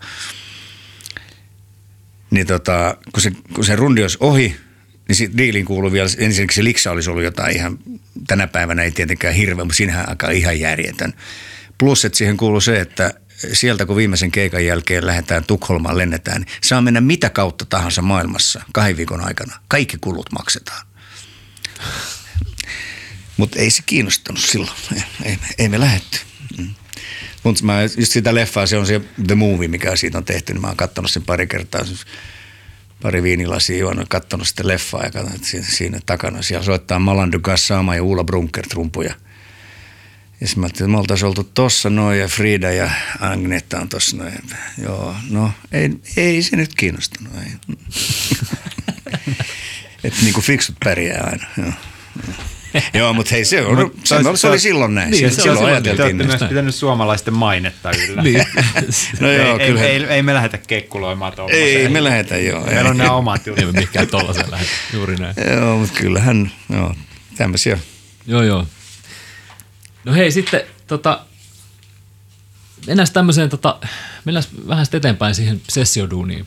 Ja tota, tota, tota, kuvitteellinen tilanne 70-luvulla. Sessio kapellimestarina Olli Ahvelahti ja tota, rumpalina Vesa Aaltonen. Mitä tapahtui? Millaisia ne päivät oli? Mitä siihen, mitä siihen kuului? Mitä piti, mitä piti tehdä? No se oli sitten studiotyöskentely, joka oli silloin, se oli aika tavallaan niin kuin kallista aikaa. Et, et joskus, joskus jollekin äh, produktiolle oli annettu vaikka kolme, kolme päivää studiota tai neljä päivää. Studiohinnat oli aika kovia ja, ja tota, studioita ei ollut. Oli Takomo, Finvox, Maikkari. Maikkari, joo, mm. jossa No Alpissakin tehtiin jotain, mutta, mutta siellä ei tehty näitä, että Alp, Alppi, Ei siinä enää kai silloin oikein. Onko tämä Takomo koros Alpin? Joo. Niin, Teittinen tuli sieltä, joo, Joo. just niin. Joo. Niin, mutta että sitten, että mikä se projekti olikaan, niin, niin, tota, niin kuin Vesa sanoi, niin tiedetään, että me tehdään tänään kolme taustaa vaikka ja sitten oli kirjoitettu valmiiksi ja sitten otetaan ensimmäinen biisi ja, ja puhutaan se läpi, että on niinku, tämä tulee, me tiedettiin kuka oli solisti, mikä se biisi oli ja muuta, että tässä, tässä pitäisi hakea, kuunneltiin ehkä joku, joku tota vastaavanlainen, jos oli kompivinkkiä tai, tai jotain muuta.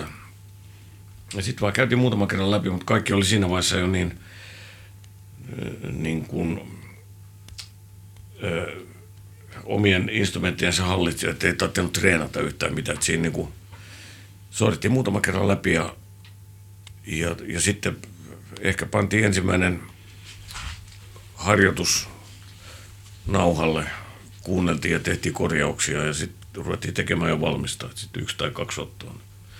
Se oli siinä, että kaikki oli niin pätevöityneet, että ei siinä ollut ne vaan soitettiin sitten. Merkinnät oli yleensä niin hyviä, että siinä ei ollut niin hirveästi tulkinnanvaraa. Joo, sitten täytyy sanoa myös silloin, kun olihan käsinainen kirjoittanut laput, niin tota, ne on kuitenkin niin selkeitä ollut aina, että jopa mäkin tajusin sit suurimmaksi osaksi, missä mennään. Ja mä, mähän en lue siis ihan nippelin jotain Zapan biisiä, olisi vähän vaikea lukea, mutta mä luen rakenteita ja, ja tota, soin, mä haluan aina, että on, niin kuin, on niin kuin sointulappu, ei mikään rumpu, ei missään nimessä mä en halua mitään pelkkää rumpunuottia, sehän on karmeen näköistä. Niin on. Siellä on 50 tahtia vaussia, sitten on kaksi iskua, sun pitää laskea.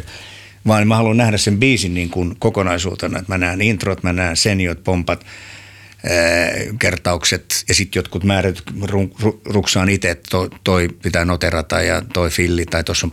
Niin mä näen sen semmoisena biisin niin kuin paperilla ja sitten kun sitä soitetaan, niin se on helppo omaksua saman tien. Niin tota, sillä mä siinä mä opin myöskin ja Olilla oli aina ollut niin selkeät nuotit ja, ja monella, monella, mutta joillakin ei ollut kovin selkeitä nuotteja. Sitten piti kysellä aina, mitä tämä tarkoittaa ja muuta, mutta tota, se oli niin kuin simppeliä siinä mielessä, että nyt tiedetään, että tämä on tämmöinen, sitten soitu kerran läpi, niin tämä biisi kuulostaa tältä, että näin tässä se lukee, eikä, eikä välttämättä tarvitse katsoa joka nuottia, siis joka tahtia edes, kun ei niitä tarvinnut välttämättä laskea, kun ne meni suurimmaksi osaksi tietysti neljään kahdeksaan siitä, miten studioaika oli kallista silloin, että hauska tosi tarina.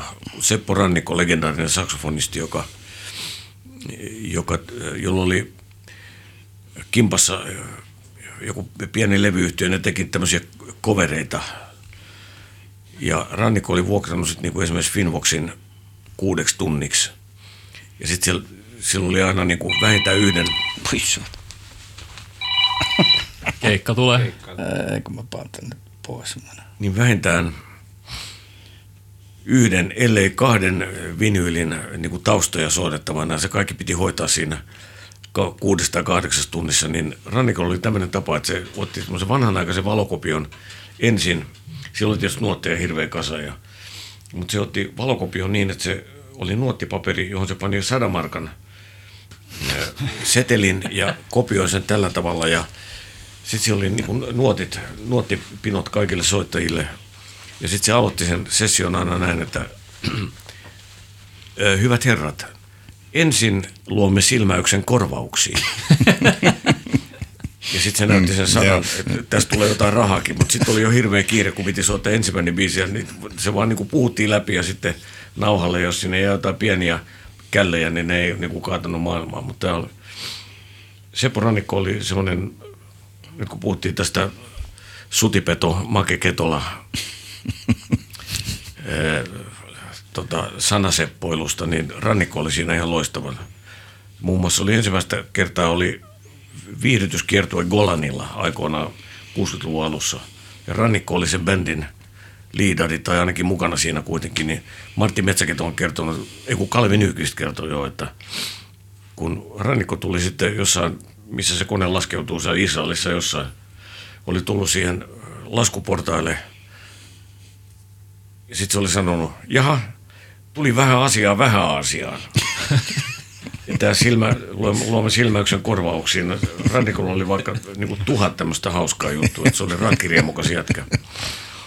Mutta jos studiaika oli kallista ja ammattitaito oli, oli tota arvossaan, että et yleensä studiosessioihin otettiin – varmat jätkät, joista tiedettiin, että ne, ne klaaraa niin kuin tyylin kuin tyylin ja ne lukee nopeasti ja ei tarvitse selittää, kun kaikki on tuttuja, ei tarvitse selittää, kun sitten jätkä tiesi, että jos kipparina on joku tai ar- arrajana on joku, niin se tekee näin, niin kukaan ei kysy liikoja, sitten se oli niin kuin aika selvää. Että läpikäyntiharjoitus ja ensimmäinen nauhoitus, niin ne meni sitten. Niin, Mutta se se, oli aika rankkaa duunia kuitenkin, Joo. koska keskittyminen oli ihan niin kuin hurjaa. Mutta se oli se hieno, hieno juttu siihen aikaan nimenomaan, koska vaikka oli paljon kampellimestarit, sovitti siis Niemisen Esat ja Ranisen ja Arskat ja Hyvärisen, äh, Hyvärinen ja, ja mitä kaikkia niitä, kenen kanssa tehtiin. Olli oli yksi i- is, isoimmista, niin tota, Markku se oli Johansson. Joo, joo, just joo, nimenomaan. Ja tota, se oli siis aika paljon sama klikki, joka teki. Ja ne kaikki, se, että kaikki kerääntyi yhtä aikaa studioon. Tänä päivänä sähän teet tässä sun rumpuraidat, lähetät faileina aina sitten jollekin. Joku lähettää äh, kitararaidan ja, ja silloin tuli, niin kuin me tehtiin tässä pari vuotta sitten tehtiin semmoinen dokumentti Yle Teemalle, kun tuhansien raitojen miehet. Niin siinä kerännyttiin, se vanha ryhmä kerääntyi muistelemaan Finvoxiin, että oli nastaa tulla tänne yhtä aikaa. Että tota, kaikki soittaa kimpassa ja yleensä se otetaan se yksi otto, joka sitten jää, niin se on, eikä sitä sitten pätkitä eikä paikkaillakaan. Joku, no bassopaikka aina, sehän on ollut se. Mutta tota, mutta tota, eh, se oli sil- silloin kerännyttiin, oli se mikä studio, mikä kapu tahansa, niin siellä oli ne määrätyt soittajat, jotka kerääntyivät. Meistä tuli ihan kavereita. Mehän oltiin niin kuin soittamisen ulkopuolellakin tavattiin ja mitä tahansa. Ja usein esimerkiksi Ollin bändihän oli aina aika vakkaribändi, että siinä oli Häkä ja, ja Lerhen Petteri ja, ja tota, Se oli sosiaalinen tapahtuma, että kun mentiin niin. studioon, niin aamut alkoi aina aamukahvilla. Ja sitten siinä, no Finvoxissa poltettiin siihen aikaan tupakkaakin vielä. joo. Et aamurööki ja, ja aamukahvia tai tällaista vaihdettiin kuulumisia. Sitten mentiin aika nopeasti, rummut meni ekana studioon, jolloin tota, Joo. tehtiin vielä lopullinen rumputsekki ja sitten tuli bassotsekki, sitten tuli skittatsekki ja sitten kaikki muut sinne ja, ja sitten kuuntelutsekki, kun oltiin valmiita ja siitä se lähti, että sitten kello oli, jos mentiin yhdeksältä studioon, niin puoli yhdentoista aikaa oltiin jo Joo, tekemässä ensimmäistä pohjaa. Joo, joo. Mites, oliko sulla omat kamat mukana? Roodasit sä omat kamat vai oliko, No- no, soititko sä Voxilla, oliko siellä talon setti? No kato, alussa, sä alussa, valmistaudut? alussa soitin aina omilla, al- alussa kan- kannoin, siis varmaan monta vuotta kannoin joka studio aina oman setin. Ja se oli siis se, mun diili alkoi silloin se Yamahan set, setti, minkä mä halusin aina studioon. Ja tota, mutta sitten sit kun sitä ruunia rupesi olemaan oikeasti aika paljon siinä 80-luvun alussa, mä, sit sitä oli niinku paljon, niin mä halusin, mä rupesin esimerkiksi tota, Takomoon mä sanoin Teittiselle, että hei, et käykö niin, että mä hoidaan Fasulta tänne kunnon Yamahan setin, joka on sitten kaikkien käytössä. Mä niin kuin puhuin itselleni ja mun, muille rumpaleille, mä puhuin sinne vakiosetin. Ja se sama setti on tällä hetkellä Finvoxissa edelleen.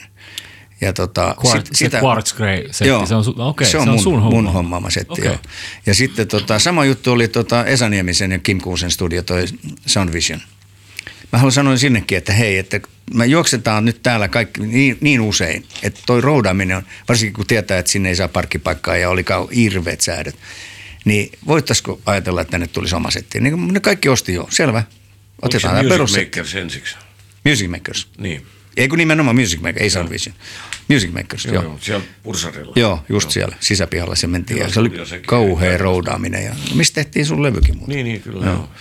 Ja tota, Mutta hyvä studio se oli. erittäin hyvä studio. vaikea roudaus. Vaikea roudaus. Ja sen Ja takia... kaikista vaikeinta oli se, se tota, puupäinen talomies, joka, joka kävi antamassa sakkolappuja samalla kun rumpali oli viemässä ekaiset Joo, tuli se oli ihan kauheata, joo. Nyt tämä oli yksi syy, miksi mä sanoin, että ei helvetti, että hoita, hoidetaan, mä, ho- mä hoidan teille. Te, te, maksatte vaan, mutta mä hoidan setin sinne. Ja niin se kävi. Molempiin mestoihin. Ja myöskin Maikkariin. No. Okay. Eli ihan sen takia, että sitä mm. roudaaminen loppuu Joo. nyt. Ja sitten kaikki oli tyytyväisiä. No, se sopii, semmoinen perussetti sopii kaikkeen musaan. Kaikki Joo. käytti. Ihan kaikki. Se- käytitkö se erilaisia virveleitä? Joo, joo. No virvelit nimenomaan ja pellit tietenkin, nehän nyt oli aina session mukaan. Joo. Eli tota, jos oli vähän hevimpää tai jotain isimpää, niin yleensä sitten joku kuustuumainen metallivirveli oli vähän rankampaa ja sitten viisi ja puolikas joku puu, puu, puu, puuvirveli sitten isimpää. Ja mulla oli aina kaksi tai kolme virveliä mukana kyllä, että sen mukaan.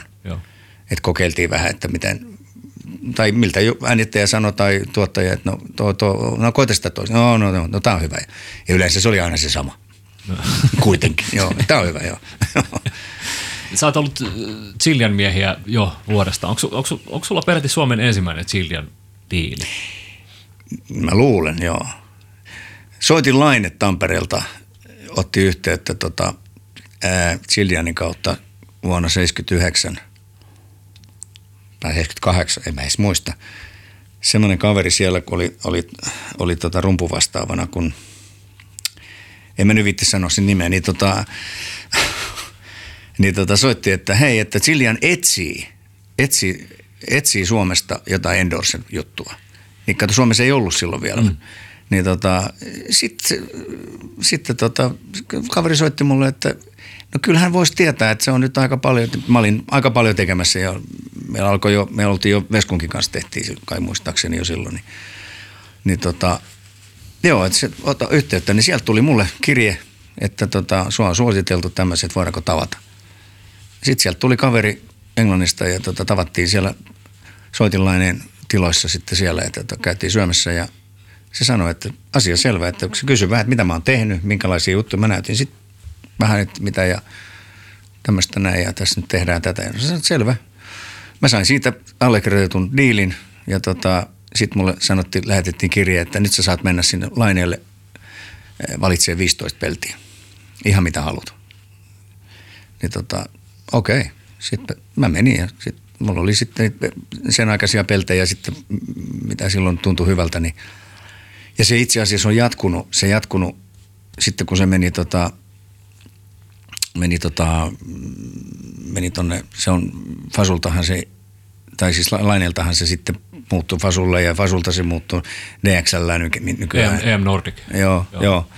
Niin tota, se on jatkunut tähän näihin päiviin asti semmoisena diilejä. En mä nyt saa tietenkään hakea sieltä ilmaiseksi mitään, mutta mä saan edelleenkin vaihtaa, jos mä joo. haluan. Vastaava. Jonkun, jonkun mä saan edelleen. Ja se on kestänyt siis 40 vuotta se diili. Että se oli silloin tosi makea diili. Ja samahan oli Yamahan kanssa, Fasun kanssa. Mä tein Yamahan kanssa. Mä sain sieltä kolme isoa settiä. Joo. Niin, ja instrumenttien, siihen puhuttiin niin kuin aikamoista kustannuksista, kun Joo, ei ollut mitään halpoja, ei, ei ollut, ei. halpoja soittimia. Ja mitä mä oon kuullut jälkeenpäin, niin, niin tota, tänä päivänä ei tehdä tommosia, ei kukaan enää tee. No, ei, varmaan jolla Ansillahan nyt on kumudiilit ja Koopiksella on noin diilit varmasti, en tiedä minkälaisia, mutta, mutta tota, ei tämmöisiä diilejä kuulemma enää tehdä. Ei, ei ole mahdollisuutta. Varmasti, varmasti hyvin, hyvin erilaisia joo, tänä päivänä. En mä tiedä, sullakin varmaan joku diili on. Että... On, joo, EM Nordicin kanssa on siis niin. oikein toimiva niin kuin Childianin, Childianin suhteen. Se on joo, oikein just joo. Tosi, hyvä, tosi hyvä diili mulle.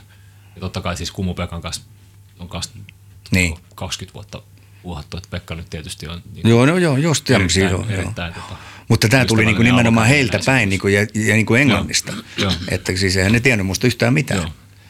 Että tota, tavallaan se oli siinä mielessä se oli hieno, hieno diili. Kun se on, ja sen takia mä oon pysynyt uskollisena. Mm. Kyllä me Helasen kanssa ollaan vähän väännetty jossain vaiheessa, että olisiko nyt aika jo vaihtaa. Mä sanon, ei ole. Tämä toimii. Just näin. tota, aika juoksee. Tässä on taas tovi turistu ja mun pitää kohta lähteä hakemaan lapsia päiväkodista ja Olli pitää ja. lähteä roudailemaan. Mihin sun pitää mennä? Eikö sun pitää jotain? Espoossa pitää kuljettaa vaimoa paikasta A paikkaan B. No niin, just näin. Ja tota, kaikilla on kaikkea. Mun pitää hakea meidän tytär muskarista. No niin, no niin. No tässä, tässä, tässä tässä on tarpeeksi alkaa, monta syytä. mutta tota, semmoinen, tota, sen mä haluan vielä kysyä, että miten te näette, että miten, miten suomalainen rumpujensoitto on, on kehittynyt? Ja ehkä jatkokysymys – mikä on muuttunut? Kaipaatteko te jotain? Puuttuuko suomalaiselta rumpaleilta jotain, mitä aikoinaan on ollut?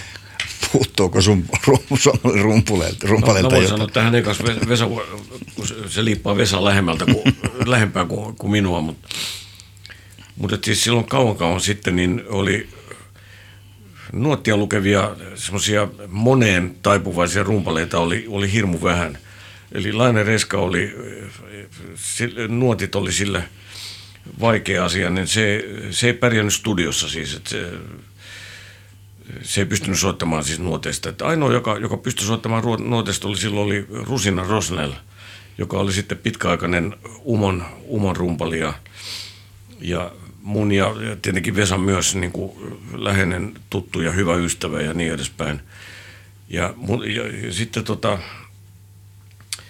siihen aikaan, sit kun Rusina, sitä ennen oli Ilpo Kallio muuten, mm. jonka kanssa mä mm. soitin ekoaikea, kun me, ne oli Linnavallin tuurauksia, Radion tanssiorkesteri Liisakadun studiolla tehtiin. Ja Ilpo Kallio, mielettömän hauska jätkä, ja, joka, joka soitti iskelmää, mutta myös jatsia. Ja, ja tota, mutta Ilpolla oli aina sellainen aika yrmy ilme. Mä muistan, kun mä olin ekoja keikkoja Radion tanssiorkesterin nauhoituksessa Liisakadulla, jotka oli sellaisia, että siellä luettiin vain kerran läpi ja sitten soitettiin niin tota, pieni semmoinen snärkkis, kun mä muistan, kun Ilpo katseli, kuva tuo nuori jätkä mutta aika nopeasti meistä tuli kaveri. Ja tota, Ilpo soitti kivalla.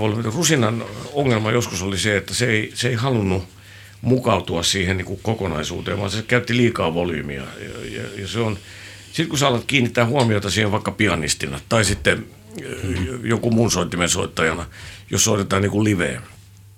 Jos rummut peittää – niin kuin väärällä tavalla. Että et, et se ei elä se volyymi, siis sen, se jutun mukana, koska eihän kaikki ole tasa, tasaputkista ilmaisua, vaan on hiljaisempia paikkoja ja on, on voimakkaampia paikkoja ja, ja välillä energiaa ja välillä rauhoitutaan, niin se alkoi jollakin tavalla joskus harmittaa mielettömästi ja siitä puhuttiinkin monta kertaa, mutta, mutta Rusina ei, se, se oli Porista syntyisin ja se oli niin kuin Ilpo Kalliokin oli jääräpäisiä porilaisia, joilla oli turha mennä sanomaan volyymista yhtään mitään. Ja Rusina sotti vielä aika paksulla kapulla, joo, eikä tiedä millä. Joo, joo, ja sitten pahinta oli, kun se sai Mel Lewisilta pöllittyä aikoina, kun Thad Jones Mel Lewis oli tällä, niin ei pöllit, puhumalla.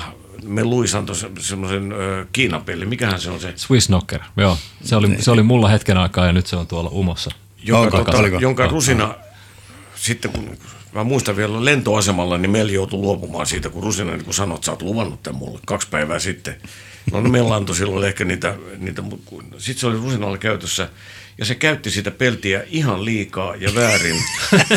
ja, ja tota, se peitti ja niin kuin ja se tulee läpi. Se pe, peitti hirveästi sävyjä muusta soitetusta musiikista. Niin tämä oli sitä aikaa, kun ei ollut hirveästi valinnanvaraa, mutta nyt sitten kun on tullut nuorempia jätkiä, sitten sit totta kai niin kuin Uotila Jukkis oli niitä ensimmäisiä ja Uotila on loistava pianisti myös, että se niin soitti rumpuja niin siitäkin näkökulmasta, että se, mm-hmm. se, pystyy, se pystyy ajattelemaan samalla soittaessaan niin, niin koko orkesteri-ilmaisua ja niin edespäin. Niin siitä lähtien, ja sitten kun koulutustaso tuli Ogelin, tota, Ogeli alkoi toimia aktiivisesti, ja sitten vihdoin tuli Sibelius jatso ja niin edespäin, josta sä valmistut kohta musiikin tohtoriksi, niin niin, ihan kohta, mm-hmm. muutama, muutama kova Joo, vuosi. mutta, mutta että sulla on tähtää, siis sehän on mm-hmm. se kaikista tärkeintä. Niin, niin sitten alkoi levitä se, se semmoinen niin osaaminen ja kun opettajat oli hyviä ja sitten, sitten kun tota aikakausi loppui siitä lyijykynä, niin kuin mä sanon, lyijykynä kumi eh, viivotin ja paperikaudesta päästiin niin kuin 90-luvun IT-kaudelle, kun tuli koneet ja sitten, sitten tota, alkoi erilaiset tiedostot vaihtaa, niin kun yhtäkkiä sulla olikin käsillä joku amerikkalainen kirja, mitä sä, olisit, sä et ole aikaisemmin saanut muuta kuin ostamalla New Yorkista, niin se oli yhtäkkiä käsillä niin kuin nettiteitse. Niin kaikki tämä on, ja sitten etäisyydet on lyhentynyt ja niin edespäin, ja muusikot pystyy kommunikoimaan toistensa kanssa niin kuin tänä päivänä, vaikka sä oot Buenos Airesissa tai Tokiossa tai jossain, niin, niin sä pystyt tekemään samaan aikaan asioita keskustelemaan, niin se on hyödyntänyt ihan mielettömästi. Ja, ja nyt tämän, tämän hetken niin kuin teikäläisten toi genre rumputaiteilijat, niin on aivan mielettömän hyvässä iskussa mun mielestä täällä Suomessa. Joo, se on kyllä, se on, se on ihan uskomaton, miten teitä tulee. Mä puhun nyt tietenkin tästä, mä puhun jatspainotteisesti, mutta Vesa tietää, että tämä koskee kyllä siis niin kuin tota, Joo Kaikkea. muitakin genrejä, että on tullut niin kuin moniosaavia jätkiä, että ne hyppää sitten aika, aika kevyesti, kun, kun tiedetään vain mitä ollaan tekemässä, Joo. ne pystyy hyppäämään tyylilaista toiseen ilman, että siinä tulee niin kuin jotain rasitusta siellä just tehdystä tyylilajista tai tämmöistä. Mm, että ajat, ajatukset on niin kuin suurentunut ja, Kyllä. ja touchi on, on herkistynyt. Mitäs Vesa, miten sä näet? Mikä se sun kysymys oli? Niin, että miten, tämä, miten suomalainen rumpujen soitto on kehittynyt ja No. sitten taas toisaalta se, Siis sehän on ke- rumpujen soittohan on kehittynyt soittajien myötä ja- ja sen koulutuksen myötä. Siis en mä voi sanoa, että mä olisin katkera tai että, että tota, jotenkin olisi korni, että mä en ole koskaan saanut vastaavaa opetusta, koska silloin sitä niin kuin ei ollut. Mm. Sitä ei ollut. Se oli se pakko oppia itse niitä asioita. Pakko oppia kuunnella. Kuuntelemalla, kuunnella levyjä, matkimalla. matkia, joo, näin just. Joo, Kopioimalla, mutta tämä on hienoa, kopioimalla. Siis nämä opiskelumahdollisuudet ja sieltä tulee niin var, valmiita rumpaleita, siis numeria, mä- en edes tiedä nimiä, mä käyn kuuntelemassa jonkun jotain, missä joku nyt soittaa jossain bändissä joku nuori rumpali, niin mitä hemmettiä, siis ihan täydellistä, siis niin kuin aivan, siis uskomaton tekniikka, nuotinluku, taito, hyvät soundit, niin mä ajattelin, että mistä näitä tulee. Että tota, kyllähän tuo opiskelu, sä, sä nyt sen parhaiten tiedät kuin kukaan, että Mä sä oot vähän ollut Jenkeissä ja Täällä mm. siihen tulokseen, että se on myöskin se, että, että